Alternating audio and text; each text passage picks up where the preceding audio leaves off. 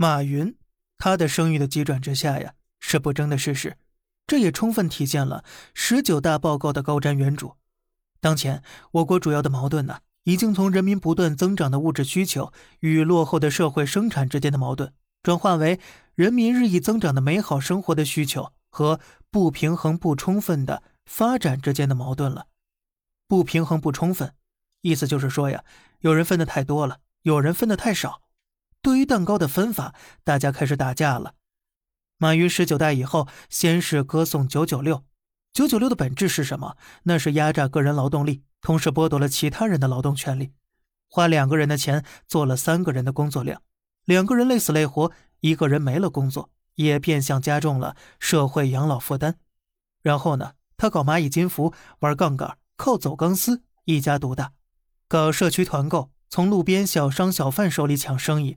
变相的压缩底层人民的生存空间，这不都是加剧了不平衡不充分吗？所以，无论马云之前做了多少好事现在做的这些呀，都是不得人心的。不过呢，吐槽归吐槽，咱们还是来聊聊马云的湖畔大学吧。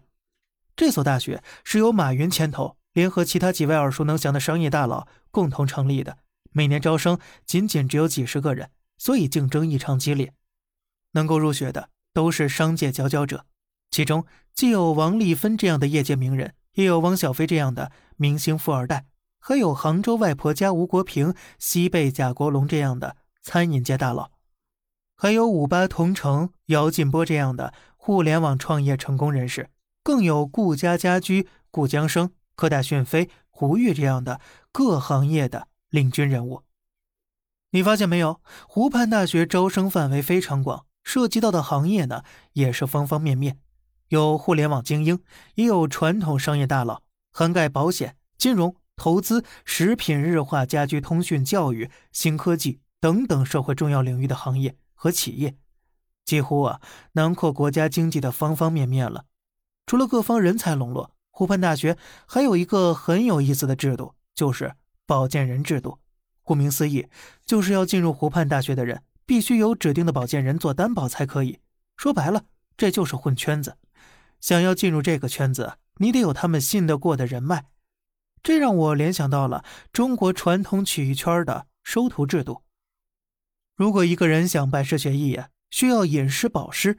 保师就是起到保证作用，既能保证师傅耐心传艺，又能保证徒弟认真学习，为一日为师，终身为父夯实基础。不仅有湖畔大学，马云后来又创办了云谷学校，主要是培养下一代从父到子一揽子教育计划。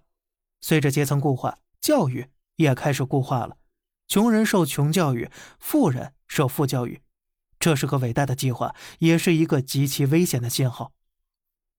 东林书院始建于北宋政和元年，位于现在的江苏省无锡市。一开始啊，这只是一个单纯讲学论道的地方。后来呢，逐渐被荒废掉了。几百年之后，直到明朝万历三十二年，由东林学者顾宪成等人重新修复，并在此聚众讲学。他们倡导读书、讲学、爱国的精神，得到当时读书人的广泛支持。